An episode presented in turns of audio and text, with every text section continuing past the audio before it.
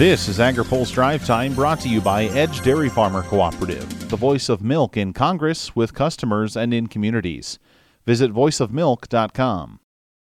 Good Tuesday afternoon. I'm Spencer Chase. The Trump administration hopes negotiations with the Chinese will continue despite the latest tariff war escalation. Last week, negotiators from both countries announced a plan to hold another round of talks in September. White House National Economic Council Director Larry Kudlow spoke to reporters at the White House today.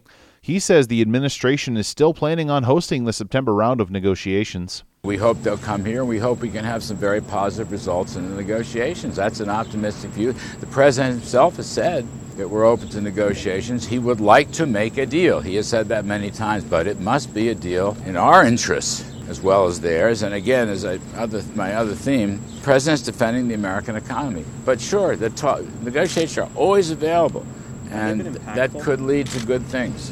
He says Chinese tactics have frustrated Trump. We have negotiated in good faith. We want to continue to negotiate in good faith with the Chinese. Unfortunately, um, his view is we didn't make any progress at the Shanghai meeting, so he took an action. Disappointment about the lack of ag purchases and the fentanyl issue, which is a heartfelt issue to the president. So he's here to protect America's economy. He's here to defend America's economy.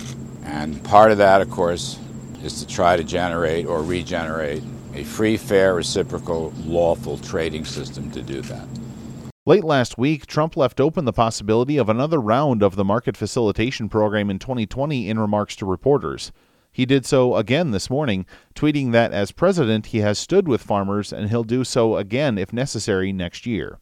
That contradicts commentary from Ag Secretary Sonny Perdue, who said on July 25th, as the department was rolling out the 2019 program, that there were no plans for a 2020 installment. But Kudlow confirmed this morning a 2020 program was a possibility if the trade war continues to impact farmers. We're helping them as much as we can. We will help them more if need be and we'll see how the negotiations go.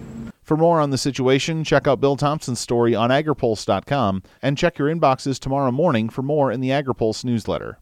This week's weather could spell trouble for Corn Belt crops. AgriPulse's Ben Nuelle has more. Drier and cooler weather is moving across the Corn Belt this week. USDA meteorologist Brad Rippey says despite cooler temperatures, the dry weather is putting stress on crops. For corn and soybeans, so much of the crop was planted late into wet soils. So with this dry spell, the soil in some cases is compacted and pretty much across the board we're seeing this poor root development and so the stress is occurring even at fairly low temperatures. Beyond this week, he says there's optimism rainfall could increase across the Midwest. And given the fact that so many of the uh, crops, the corn and soybeans are just now entering reproduction and uh, there's a decent portion of the crop that has not even entered reproduction yet. These August rains, uh, normally it wouldn't be a, a big deal for corn, especially, but uh, certainly this year these late rains could help especially given the, the expectations for continuing lower temperatures. According to this week's crop progress report, 57% of the U.S. corn crop is in good to excellent condition, down from 71% at this time last year. For AgriPulse, I'm Ben Nuelle. Finally, today, a former chairman of the House Agriculture Committee sees ratification of the U.S. Mexico Canada agreement as key to bringing trade talks with other countries to a conclusion. If we can't ratify USMCA, if we can't bring things to focus here in our immediate neighborhood, North and South in North America, then how in the world do we bring the rest of this to, to a conclusion? And as I remind people in my town meetings across the district when it comes to agricultural products, grain, meat, whatever, from the beginning of the country, we have been exporters. We have always produced more than we can consume in almost every commodity group. We have to sell into the world markets. That's Oklahoma Republican Frank Lucas. He says if the U.S. is able to ratify that agreement, talks with Europe, Japan, and China could accelerate. To hear more from Lucas, check out this week's open mic on agripulse.com. Now, here's a word from our sponsor.